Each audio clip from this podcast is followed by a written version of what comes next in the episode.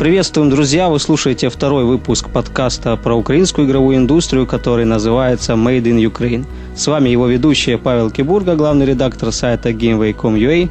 Та Олег Ібрагімов, головний редактор OpenGamer.com.ua. Прежде всего хочется сказать спасибо тем слушателям, которые достаточно тепло встретили наш пробный выпуск и вполне нормально отнеслись к его двуязычному формату. Напомню, наш подкаст выходит на украинском и русском языке. Мы считаем, что независимо от того, на каком языке мы играем в игры, слушаем музыку и смотрим фильмы, мы все живем в одной стране, и еще мы очень хотим, чтобы нас понимали и уважали наши соседи и коллеги из других стран, особенно постсоветских стран, которые также любят разрабатывать и играть в игры, как и мы. Уверен, с ними мы всегда найдем общий язык, независимо от национальности, политических убеждений и различий в истории, потому что игры – это то, что нас всех реально объединяет, друзья. Загалом перший випуск Made in Ukraine прослухало понад 500 людей. Ми отримали багато позитивних відгуків та пропозицій. Це дає нам натхнення і надалі продовжувати місію щодо популяризації української ігрової індустрії. Наші слухачі хотіли побачити в наступних випусках цікавих гостей, і ми також обіцяли запрошувати тих людей, які роблять ігри в Україні та працюють у вітчизняній вітчизняній індустрії. Тож зустрічайте нашого першого гостя. Це Сергій Гальонкін, е, популярний блогер та ігровий маркетолог, який представляє нову київську студію Red Beat. Привіт, Сергію! Вітаємо в нашому подкасті. Е, здравствуйте. Привет, Сергей. Спасибо, что пригласили. Мы не просто так позвали тебя, именно тебя в наш второй выпуск, э, потому что, во-первых, ты занимался вопросами украинской локализации на своей прошлой работе в студии Невал, а во-вторых, ну, нам всем очень интересно узнать побольше о твоей новой студии и анонсированной ранее игре Space Rock. Э, но сначала хотел бы узнать твое мнение о недавнем переходе Steam на украинский язык и ожидаемом переводе цен на игры в гривны. Вот что это, по-твоему, даст всем нам, украинским геймерам? И самое главное, что это даст э, нашим разработчикам? Ну, я могу только радоваться, что перевели Steam на украинский язык, потому что чем больше языков, тем больше аудитория. И лично мне приятно видеть украинский язык в Steam, я переключился сразу же. Э, пока что, правда, из всех игр э, на украинском у меня включилась только одна, это, собственно, наша Prime World Defenders. Традиционно на Украине цены ниже, чем в России – Поэтому, э, если Valve э, сделает отдельную сетку цен для Украины, э, которая будет ниже, чем в России, тогда мы можем ожидать какого-то роста продаж. Но я не думаю, что рост будет значительный, потому что, в принципе, в Украине сейчас цены и так ниже, чем европейские или американские. Поэтому вряд ли будет какой-то такой всплеск, как случился, когда в России ввели локализованные цены. Ну, а вот можно ли говорить, что э, перевод Steam на украинский, да, украинские локальные цены достаточно низкие, все это вот в общем в комплексе э, снизит уровень пиратства и сделает вот более доступными игры э, для наших э, жителей? Э, да, можно так сказать, но я бы сказал, что ну, скажем так, это повлияет на уровень пиратства, это, разумеется, повлияет в положительную сторону, то есть э, пиратить станут меньше, потому что игры станут доступнее, игры станут ближе, но это не, не главная проблема, ну, не главная причина, почему игры пиратят. Steam и до этого был, и Steam и до этого был, в принципе, доступен, то есть русский язык, в принципе, в Украине знают все, а, и цены были уже достаточно локализованы. Все-таки основная проблема с пиратством – это низкий уровень доходов населения. То есть э, чем выше будет уровень доходов, э, тем как бы больше людей будут покупать лицензионные игры. Но ведь это еще и вопрос культуры, потому что ну, мы часто видим в сети, да, в общении, в дискуссиях э, позицию людей, которые там принципиально пиратят игры, хотя работают там теми же программистами, сисадминами, неплохо зарабатывают. То есть, мне кажется, здесь надо еще работать. Ну, это, это не вопрос культуры. На вопрос, на самом деле, это не вопрос культуры, это вопрос психологии. Люди, которые не могут себе позволить игры или которые не готовы на них тратить деньги, они оправдывают это какой-то политической, там, экономической позицией. Вот, то есть э, человек не может сам себе сознаться в том, что он не может себе позволить покупать все игры, которые ему нравятся. Поэтому он говорит, я принципиально не покупаю игры, у меня принцип такой, а не то, что у меня на самом деле зарплата низкая, и поэтому не хватает на все. Есть, конечно, какие-то люди, которых хватает на все, и они принципиально, вот действительно принципиально воруют. Но таких людей настолько мало, что... Ну, они просто громкие, конечно, они там активно выступают на форумах, в соцсетях, но их реально очень мало. То есть такие люди есть и в Америке, и они погоду не делают. Е, так, до речі, було згадано про Prime World Defenders. Тобто, продовжуючи тему, хотіло б більше дізнатись про саме підсумки того експерименту з перекладом на українську мову, е, якою займалася студія Три крапки. Ось е, наскільки я знаю, питанням локалізації займалась, займалась інша людина. Свого часу ти казав, спираючись на дослідження, що українці не зовсім хочуть грати в ігри українською, а розробники, типу, в свою чергу, не хочуть проявляти ініціативу і додатково перекладати свої ігри на іншу державну мову, оскільки російську, в принципі, і так розуміють.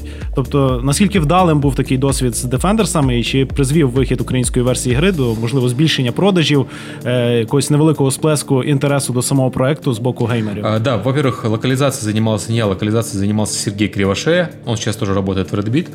И я бы сказал, что во многом благодаря ему, то есть его поддерживала и остальная команда, естественно, по, в плане локализации, но во многом благодаря ему и его инициативе э, появилась вообще украинская версия Primal Defenders. Теперь, что касается результатов. У нас э, картина сильно лучше, чем у других э, игр, которые выходили и в России, и на Украине.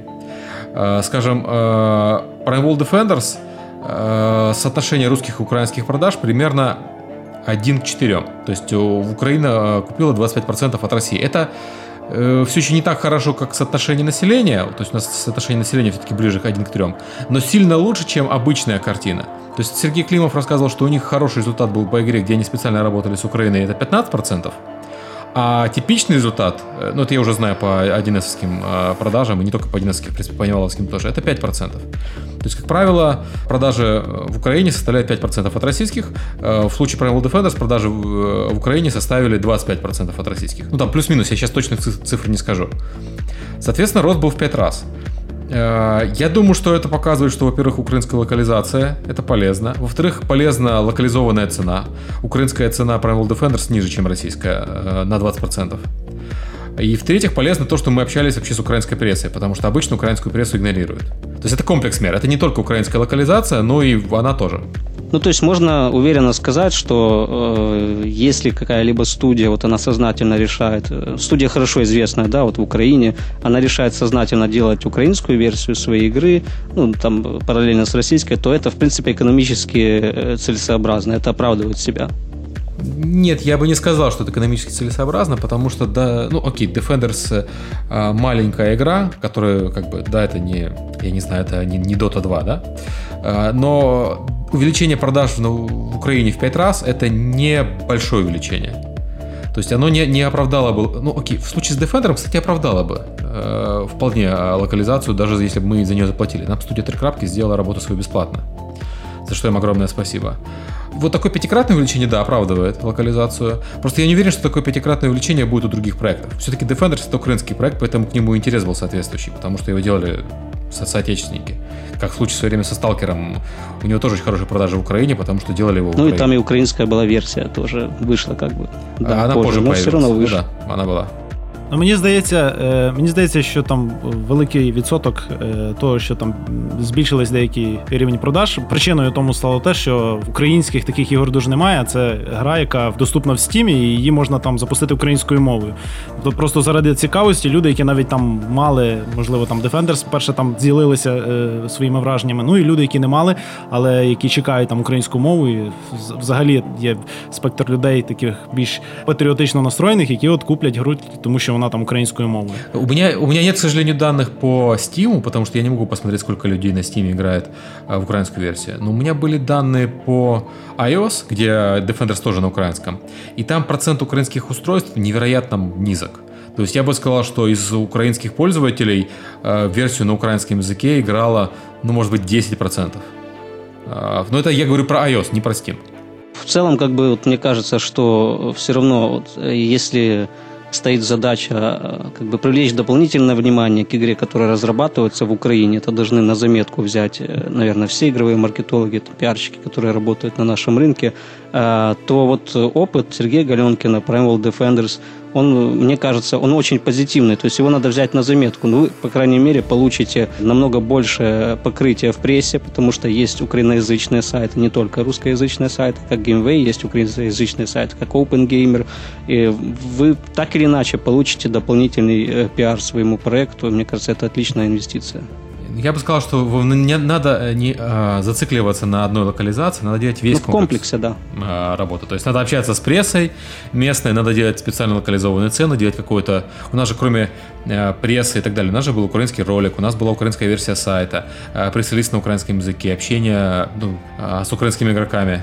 Я думаю, якраз зараз час пропіарити свою книжку. де там багато таких речей цікавих розписано саме.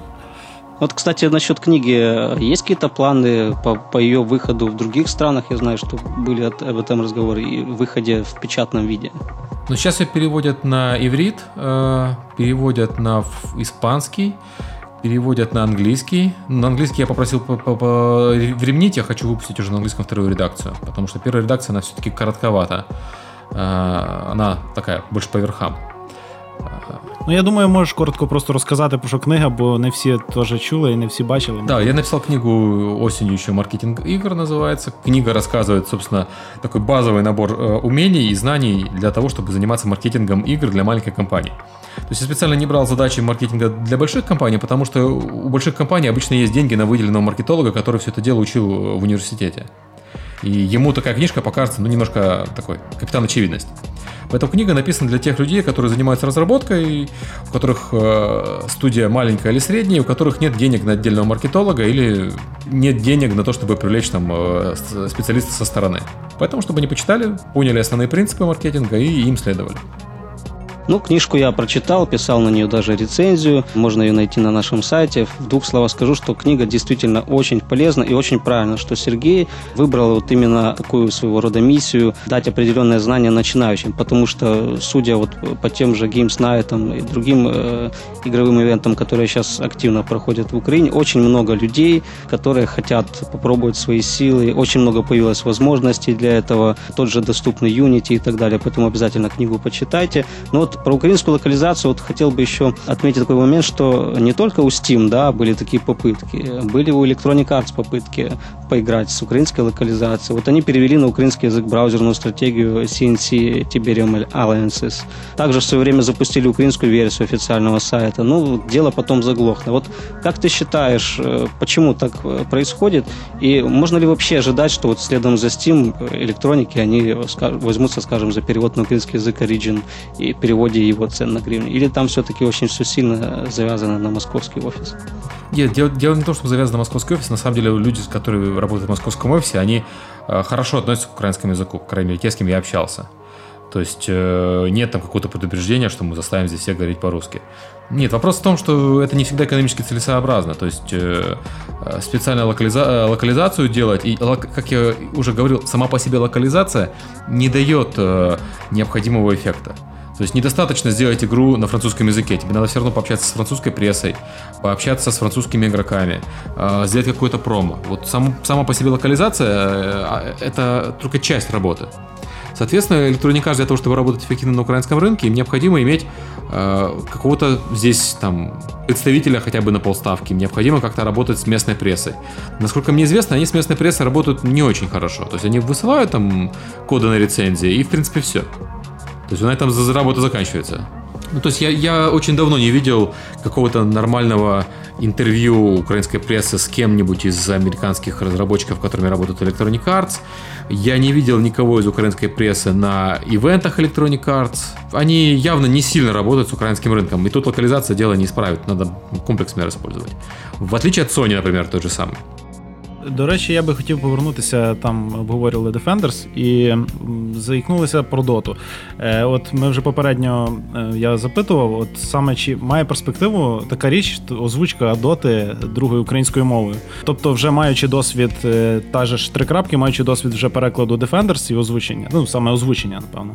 То як ти думаєш, чи є якісь можливість, чи взагалі така ймовірність того, що там Valve погодиться на те, щоб озвучували саме доту українською мовою? Бо, мабуть мабуть, ти знаєш, що там з російською саме локалізацією, озвучкою були невеликий скандал через те, що там займалася одна студія, то підняло шквал просто е, критики. Е, з російської аудиторії, ну і там Valve е, офіційно ті всі канали вона перекрила.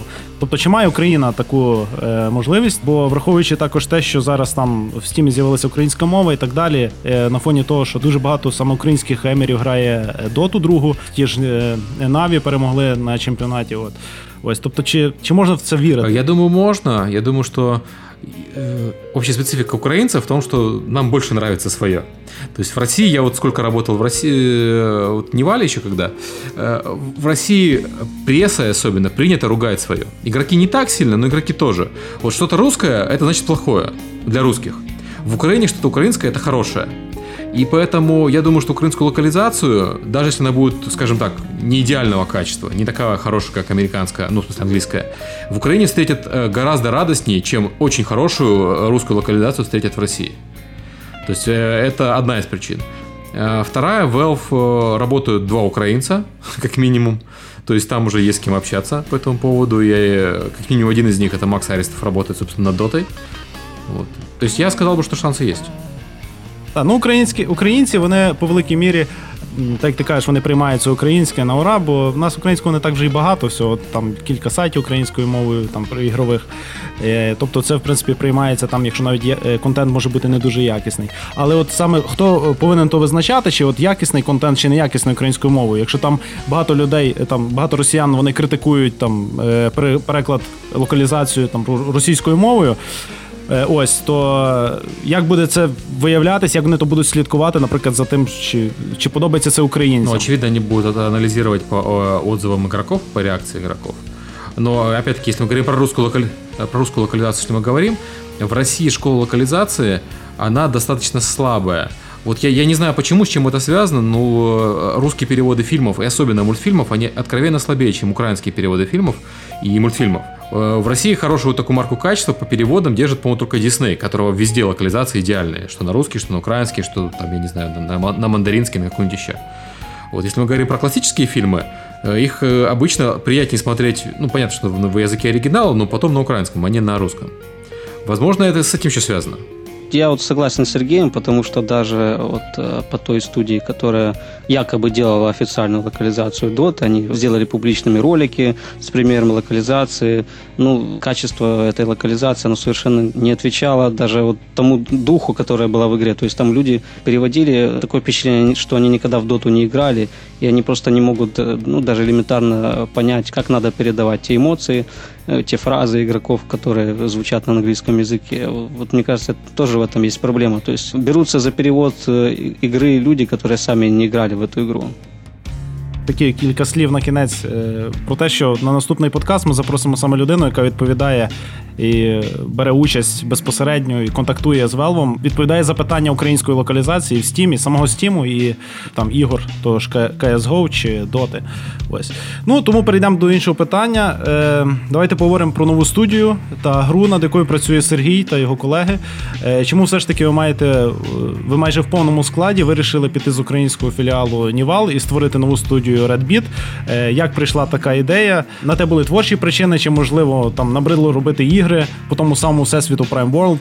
Можливо, були якісь фінансові причини, оскільки відомо, що глава Нівало Сергій е, Орловський публічно озвучив, що мав е, до керівництва е, київської студії певні матеріальні претензії. Я, я не буду сейчас рассуждать про материальные претензии, которые Артем Ярновский и Сергей Орловский имели друг к другу. Вот, они оба взрослые люди, если им хочется их обсудить, они их могут обсудить между собой. На да, ну там как бы взаимные претензии. Я, я не хотел бы ввязываться в этот спор. А, вот. Что касается, почему ушла вся команда, команде э, в Nival предложили, в принципе, заниматься э, одним из проектов. Не обез... Никто не обязывал делать проект по Primal, на самом деле. Были варианты разрабатывать, по, например, по Блицкригу игру Сателлит, были варианты разрабатывать э, игру еще по одной вселенной, которая пока что не анонсирована, ну, по, по старой классической вселенной, э, вселенной Невал. Вот. Но эти варианты не очень радовали команду, потому что это все игры были в, в том же жанре, в старом, то есть Defenders. Э, защи... Э, Tower Defense. Э, команде хотелось сделать что-то что более необычное. Поэтому решили уйти, сделать свою студию и делать вот а как один из вариантов Space Rock. Было, было много вариантов на самом деле, но остановились именно на нем. Ну вот более подробнее расскажи о вашей новой команде. Вот кто туда входит, кто чем занимается. Вот мне лично особенно интересно, как вы на практике реализовали вот тот принцип горизонтального управления Valve, о котором вы говорили ранее.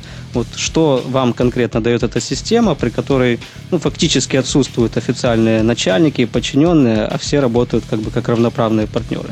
А, ну, я бы сказал так, не, не хочется про это хвастаться, потому что мы пока что еще не сделали игру. То есть, знаете, я сейчас буду рассказывать про наши принципы, а потом окажется, что мы все неправильно делаем. Вот, а пока не достиг результата, странно хвастаться. А, в принципе, у нас нет ничего такого революционного, что вот люди там ожидают. Valve, на самом деле, нет такой какой-то страшной революции. Мы используем Scrum, это система а, разработки, основанная на Agile, в которой есть такое понятие, как скрам-менеджер, то есть э, менеджер — человек, отвечающий за там, процессы и, так, и прочие вещи, но не являющийся при этом начальником. А он такой как бы сервисная единица. То есть, э, условно говоря, человек, который умеет других людей организовывать, не обязательно должен и указывать им, что, де, э, что и как им То делать. есть это такой себе комьюнити-менеджер в середине команды разработчиков, можно так сказать. Как бы менеджер, да, по сути, менеджер, но только он занимается не менеджментом как управлением, а менеджментом как организацией. Ну и что, что это вам Вот дает? Вы как-то лучше повышается эффективность работы, там э, более сплоченная команда становится.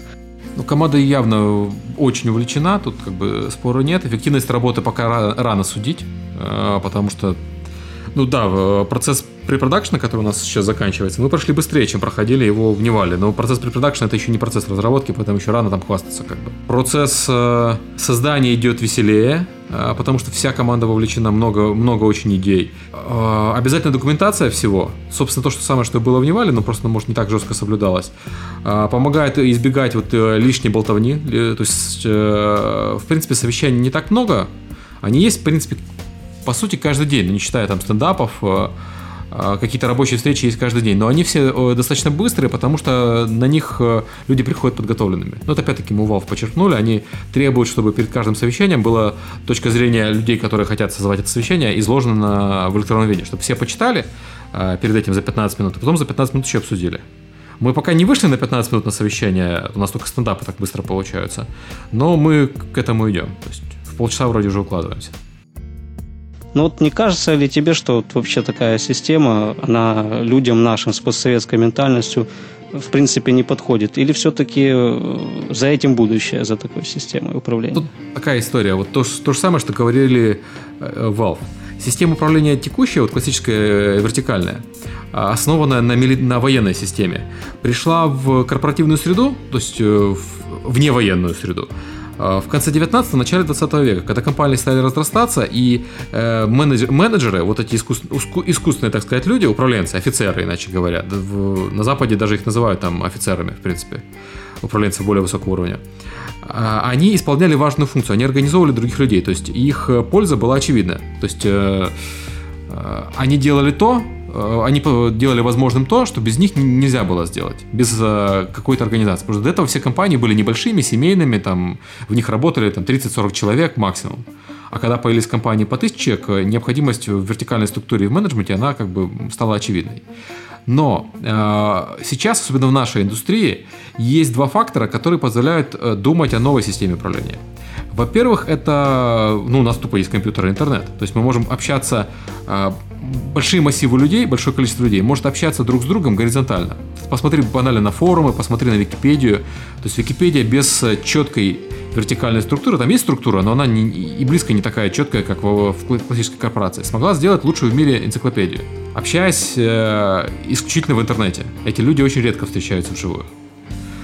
А потом у нас, в отличие от классических компаний, нету логистики.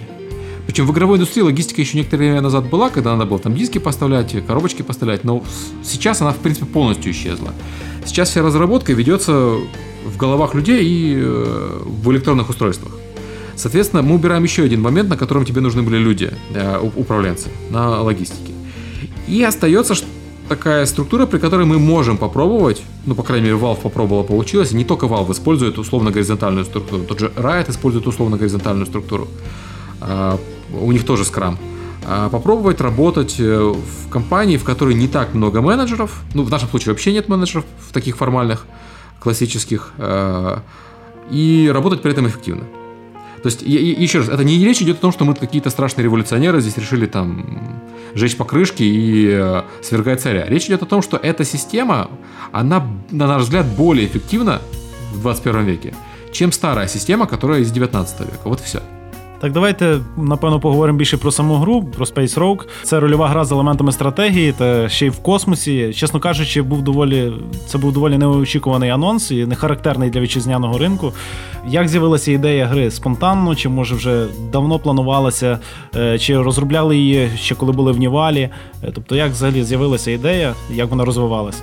Ну, в Невале ее еще никто не делал, естественно, потому что как там так работы хватало по.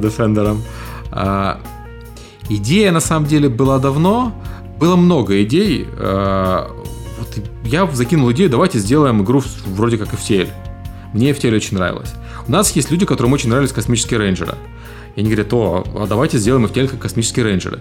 Короче, мы обсуждали, обсуждали. Э, это прозвучит смешно, но мы сидели в пивной думе на Контрактовой, и вот там после двух-трехчасового обсуждения в итоге идея так худо-бедно выкристаллизовалась.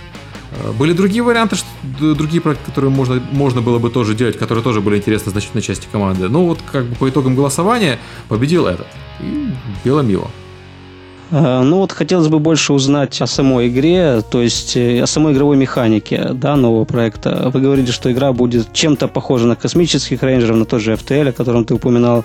Вот как это будет происходить на практике? Вот, допустим, я купил вашу игру, захожу, что дальше? Что мне делать? Куда? Как? Я не готов вдаваться там в э, подробные детали, потому что мы даже не закончили еще препродакшн.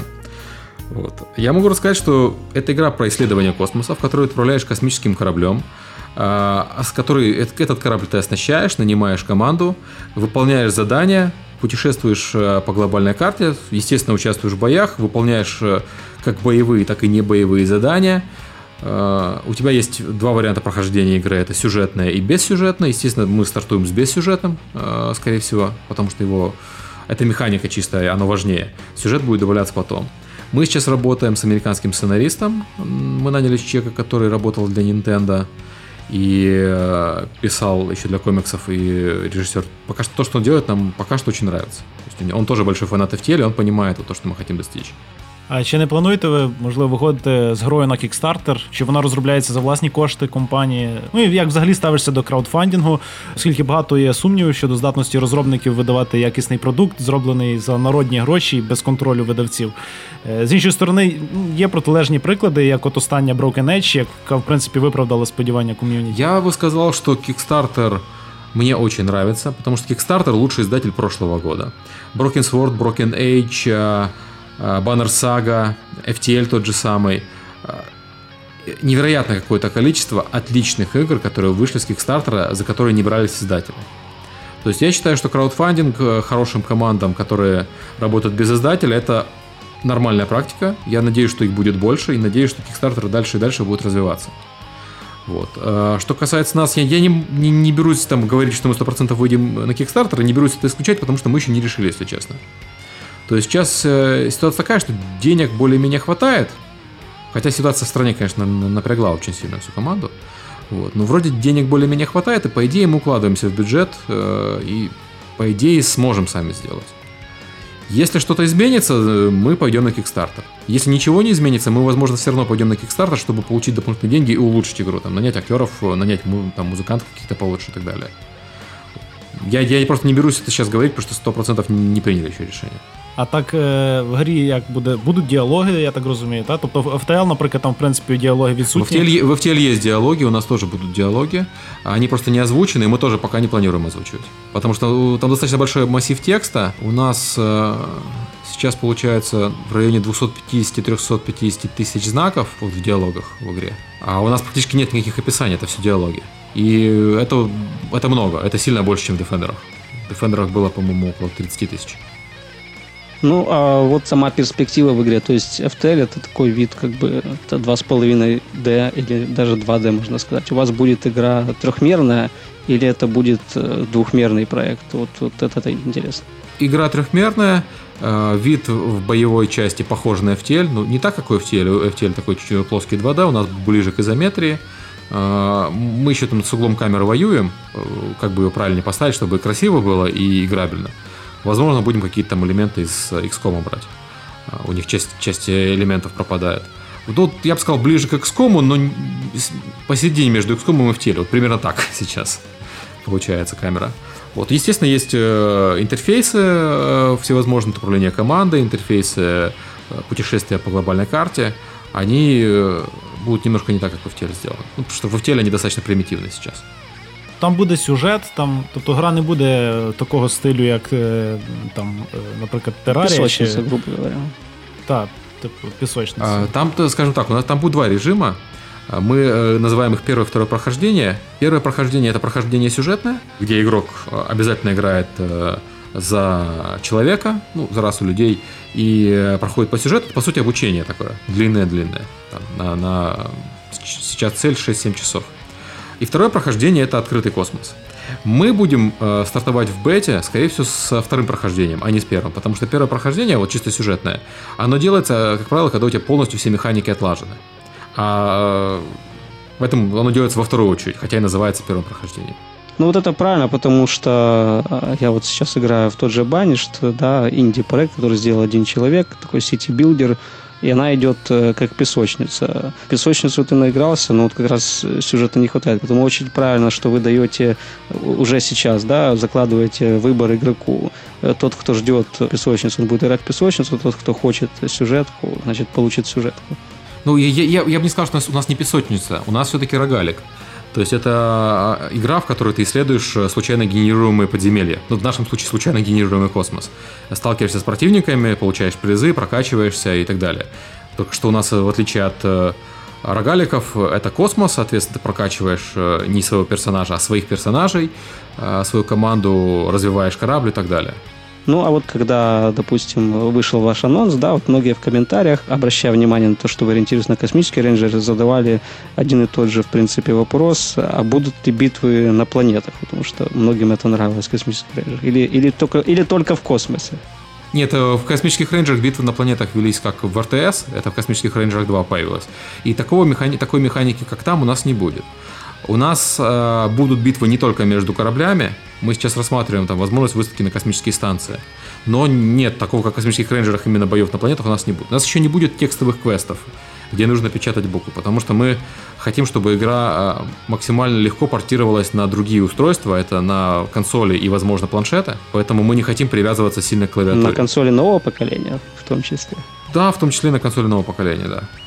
А, но пока что, опять-таки, решение не принято, что мы будем делать, э, для, для чего мы будем делать следующую версию. Первый приоритет это PC. Когда сделаем на PC, уже будем думать. Просто незачем отрезать себе пути там для портирования игры дальше. А чи планується якийсь мультиплеєр або спільне проходження, щось в тому роді? А, сейчас нет. А, мы не будем это делать в первой поставке. Планируется поддержка модификаций. Причем уже сейчас можно модифицировать полностью всю механику, ну, потому что она лежит прямо в XML-файлах, ты берешь XML-файл и модифицируешь ее. А, к релизу, ну, даже к бета-версии, планируем разрешить возможность э, менять и графику игры, и вселенную, и сюжет, и все, что ты захочешь. То есть мы хотим максимально а, позволить игрокам подстраивать игру под себя. Что касается мультиплеера, тут такая история. Вот у нас был прототип боевки, ну, собственно, он до сих пор есть, в котором бой занимает не как э, мы планировали в игре, там, несколько минут, а примерно 15 минут. Ну, это чисто вопросом коэффициентов. И он достаточно прикольный, если его делать как PvP. А, но как бы если делать игру с прицелом под PvP э, мультиплеер, это совершенно другая игра, чем мы делаем сейчас. Поэтому это, скажем так, это может быть какой-нибудь там сайт-проект или еще что-нибудь. Но сейчас таких планов нет. В целом, э, за счет чего вы планируете э, отбивать вложенные в игру средства, да? Вы говорите, что это принципиально будет не free-to-play, будет игра продаваться за деньги. За деньги песочница, а потом еще за деньги компания. Так получается. А, ну, не совсем. У нас э, песочница компания это будут в базовой поставке игры, просто что сначала будет бета, скорее всего. Или Early Access. Ну, мы, мы планируем сделать так. В которой не будет сюжета, вот и все. Нам надо будет собрать отзывы по механике, чтобы подправить механику, и потом уже делать сюжет.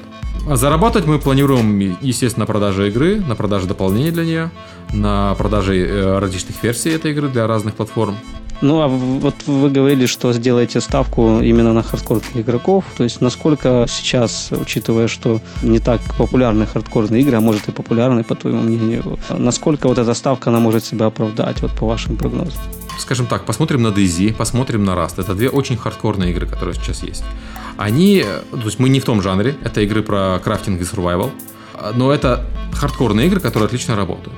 Dota 2. Dota 2 играет Dota 2 занимает 30% э, игрового времени, всего игрового времени на Steam.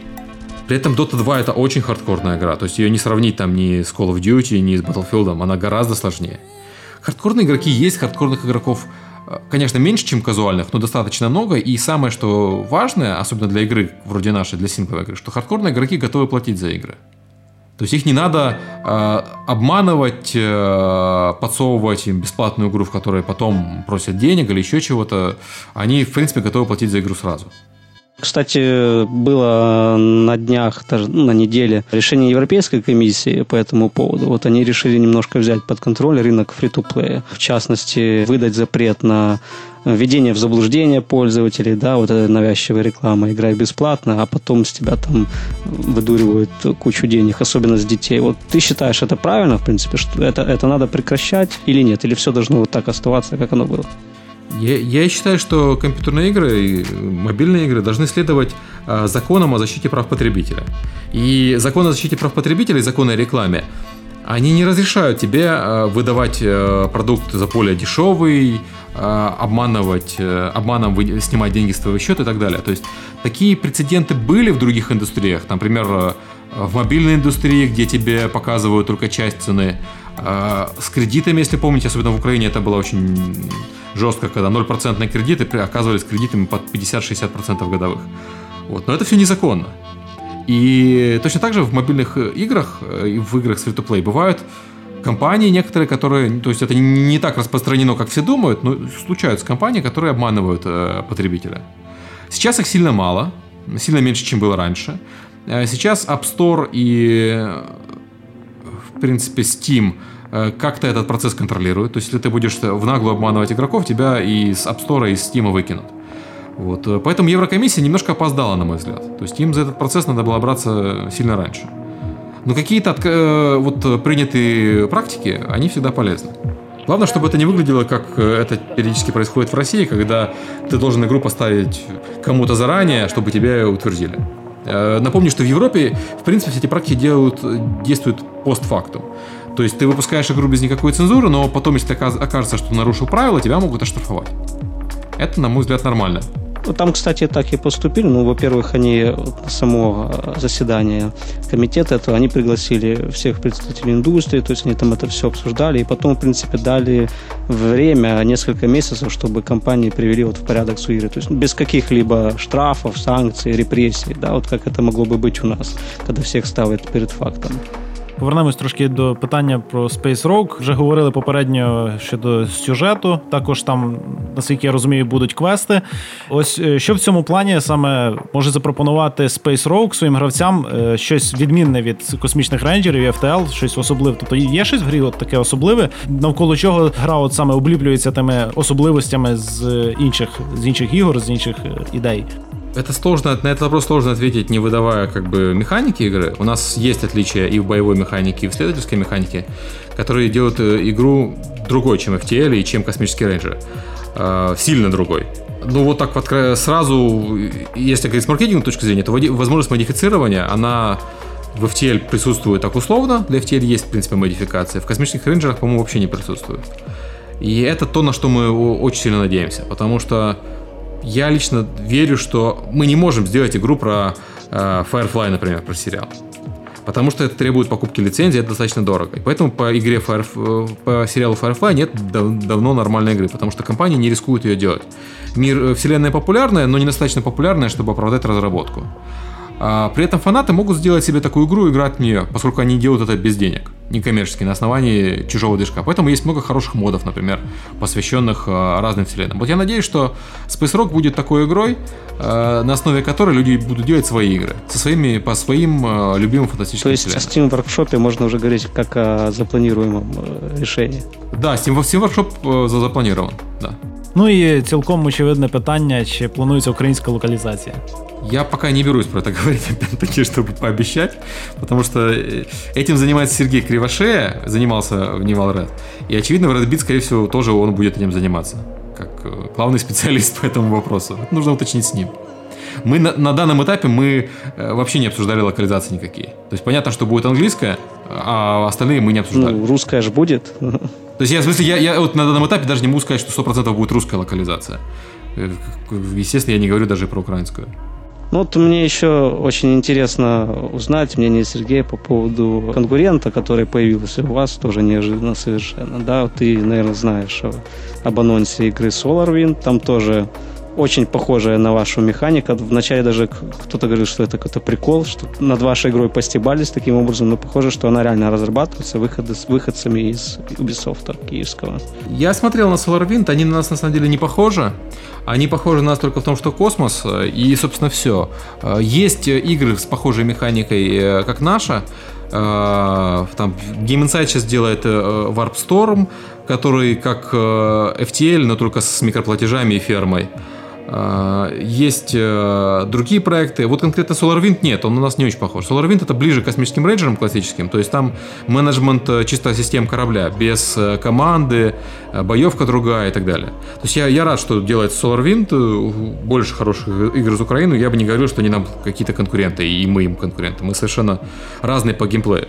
То есть они это экшен, мы это рогалик со стратегическими элементами. Ну, давайте немного сменим тему и напоследок поговорим э, про еще одну новинку от Valve, не считая перевода Steam на украинский. Это э, Steam машина, Steam контроллер. Э, да, Сергей был одним из тех счастливчиков, которым удалось лично пробовать новинку. А, вот как твои впечатления вообще? Что это такое? Что это за чудо явилось к нам всем? Ну, скажем так, э, мне понравился Steam машин, точнее не Steam машина, а вот эта коробочка гигабайтовскую, которую нам раздали, потому что она очень маленькая, очень тихая, она шумит меньше, чем PlayStation 3, и при этом, в принципе, тянет много игр. А операционная система крайне сырая на, на данном этапе. А, то есть ставить ее себе на основной компьютер я бы сейчас не советовал. Ну, реально все, что она, все, на что она способна, это нормально. Это стримить а, с, с домашнего компьютера. Но стримить с домашнего компьютера можно, в принципе, и на Windows. Потому что стриминг уже работает, по-моему, у всех. А, геймпад. К геймпаду есть вопросы, а, потому что та версия, что нам выдали, у нее кнопки все еще старого образца, без вот этих крестовин. У новых э, версий геймпада уже крестовины есть. Но конкретно две тач-панельки, э, которые работают как э, там тачпады и, и одновременно стики, вот они очень удобные. К ним привыкаешь очень быстро. Я нормально играл в шутеры. Хуже, чем с мышкой, но нормально. Лучше, чем на геймпаде. А, Наприклад, що стосується стратегії? Стратегий очень мало оптимизированных под эту э, модель управления. То есть ты можешь играть в цивилизацию на этом геймпаде. Но поскольку цивилизация оптимизирована под, мышкой, мышкой, под мышку и, соответственно, под быстрые, э, размашистые и при этом точные движения, то есть ты нажал э, на юнит, прыгнул влево на то, чтобы выбрать команду, выбрал другой юнит, прыгнул влево к панельке команд, опять-таки. С геймпада это неудобно делать. Если бы на геймпаде была панель команд, как она сделана в консольной цивилизации, которая вызывается по отдельной кнопке и представляет собой розочку такую классическую, то это было бы сильно удобнее. Соответственно, вот мы э, в Space Rock хотим сделать управление оптимизированное под этот геймпад. Но мы отлично понимаем, что управление оптимизированное под э, этот геймпад, под Steam контроллер, это скорее управление оптимизированное под классический геймпад с некоторыми преимуществами, преимуществами Steam машин и Steam контроллера, чем управление под мышкой, которое ты просто портировал. Потому что так не работает. Это все-таки геймпад, это не мышка. Это не заменитель мышки. Ну от цікаво, яке твоє враження? От Ти от взяв, наприклад, той контролер, та, там, де стрілки мають бути, воно ж там чутлива панель, і е, ну, принаймні було в анонсі, що там воно дає якийсь опір, там яку сторону там пальцем ведеш, та, і воно якийсь дає від, якийсь рівноцінний опір. Не знаю, як, як воно може бути реалізовано. От саме твій. Та, там не, сопротивление, там є вібрація, яка э, включается, чем дальше ты палец двигаешь от центра. И, э, кроме того, э, она может включаться и реагировать, если ты на, на, поставил палец в определенной позиции. То есть теоретически она, теоретически она может имитировать э, кнопки. На практике ни, никто из разработчиков этим не пользуется, потому что это не нужно, когда у устройства есть, в принципе, нормальные физические кнопки. Кроме того, там нанесены круги э, концентрические а, а, вокруг центра. То есть ты, в принципе, чувствуешь, насколько далеко ты палец отвел. То, что ты не чувствуешь на обычном тачпаде на ноутбуке. То есть это хорошая система. Мне она нравится, она удачно заменяет стики. Она, на мой взгляд, лучше стиков. Ну ты, ты відразу привык? Нет, нет, не сразу, но минут за 15 научился. То есть там, там ничего такого сложного нет, просто, э, опять-таки, это не какая-то революция, это итерационное устройство. Оно на мой взгляд, лучше, чем классический геймпад, э, лучше для стратегии, чем классический геймпад, но это не заменитель мышки. То есть мышку еще никто не заменил и, и в скором времени не заменит в гейминге. Э, вот долгое время считалось, что нормальный шутер можно сделать только на мышке с клавиатурой, пока не появился Black, по-моему. Потому что до Black были еще другие шутеры, но Black был первый вот такой шутер, который э, признали все. Black еще был на PlayStation 2. э, шутеров, в которые вот прям все стали играть. То есть был еще Time Splitters до этого, там другие игры, но вот конкретно Black заставил людей, которые говорили всегда, что вот только мышка, только с мышкой играем, по крайней мере в моем окружении, сказать, что о, наконец-то нормальный шутер, в который можно играть с геймпада. И при этом все понимают, что на геймпаде играть хуже, чем на мышке в шутеры. Но на геймпаде достаточно весело играть. Вот это достаточно весело, оно всегда срабатывает э, вообще везде. Если мы посмотрим на телевизоры, вот сейчас у всех плоские телевизоры, все, кого я знаю. У вас наверняка тоже дома плоские телевизоры. Ну, У мене, в мене взагалі немає телевізора. Ну, монитор у тебя плоский, да? Да, не потрібно. Не ЛТ. Я работал в полиграфии долгое время. ЛТ монитора э, по э, динамическому диапазону и по скорости обновления, они разрывают LCD мониторы, даже современные, даже очень хорошие, в клочки. Э, полиграфист, я очень долго не, э, не сдавал свой LT-монитор, потому что я вижу разницу. Ну, работа в прессе все-таки сказывается. Я вижу разницу между LT-монитором и LCD-монитором. Но LT-монитор весит 25 килограмм, LCD-монитор весит 5 килограмм. LT-монитор занимает все доступное пространство. LCD-монитор ты ставишь на стол и понимаешь, что у тебя э, оказывается много места на столе. В этом люди отказались от LT-мониторов, от LT-телевизоров просто потому, что LCD было достаточно. Преимущества LCD перевешивали его недостатки. Вот то же самое с геймпадами, почему геймпады в шутерах, э, ну, по крайней мере, на консоли нормально играются, потому что люди готовы с ними мириться ради удовольствия, которое они дают. Это большой экран, удобная поза и так далее. Вот то же самое будет с, э, со Steam контроллером. Если его доведут до ума, то он вполне может заменить мышку в стратегиях не потому, что он лучше мышки в стратегиях, а потому что его достаточно для стратегии. То стратегію, яку можна грати на да, дивані. Да. Ну і як ти думаєш, от саме Steam, оця Steam машина, вона може скласти реальну конкуренцію новим консолям PS4, там Xbox One за місце біля телевізора, на дивані, в вітальні. Особливо це стосується не тільки питань зручності, але й ціни. И раньше я бы сказал нет, потому что, ну, как бы, это консоль, консоль, консоль дешевая, Steam дорогой, Steambox. Но сейчас сказал бы, что, скажу, что да. Потому что, когда я подключил это устройство себя к компьютеру, я вот еще пожил немножко в западной модели э, квартиры, а не в нашей классической, да? Когда у тебя есть одна большая гостиная, в которой вся семья, и они только расходятся по спальням э, спать. А так они все время в спальне. Э, ну, там еще кабинет обычно есть. Э, вот в такой модели устройство, стоящее у главного телевизора в доме, оно вполне может быть дорогим. Оно не обязательно должно быть за 300 долларов. И, соответственно, в такой модели э, хороший, бесшумный, тихий э, Steam компьютер, ну, Steambox, вполне может конкурировать э, с консолями. То есть я не могу сказать, что он их победит, потому что очевидно, что там лучше маркетинг построен, там все работает, э, там есть эксклюзивы, в то время как у Steam их нету. Но какую-то долю он отъест.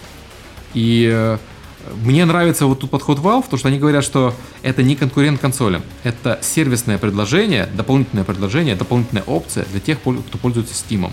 И вот я, как человек, который пользуется Steam, я хочу иметь маленький бесшумный компьютер, чтобы на нем играть. Единственное, что я хочу на нем играть во все, а не только в то, что работает под Linux. Но я надеюсь, что за пару лет это исправится ситуация. Ну то вони поки так говорять, що воно тільки доповнення, потім воно буде інтервенція повна. полномасштабно. Ну, я надеюсь, там все-таки Гейб, а не Путин, поэтому... Э, ну что ж, друзья, в нашем втором выпуске подкаста Made in Ukraine был очень интересный гость. Это Сергей Галенкин, один из лидеров студии Red Beat, студия, которая работает без начальников и делает игру Space Rock. Спасибо большое, Сергей, за то, что уделил внимание нашему подкасту. Э, спасибо, что позвали. Дуже раді, що прийшли. Вас закличемо ще раз, коли там буде більше більше якоїсь інформації по ігрі, по по розробці і так далі. Тому ще почуємось. До встречі. Оставайтесь з нами. Пока. Space Rogue, ти просто космос. А, вот так-то. Вот так вот.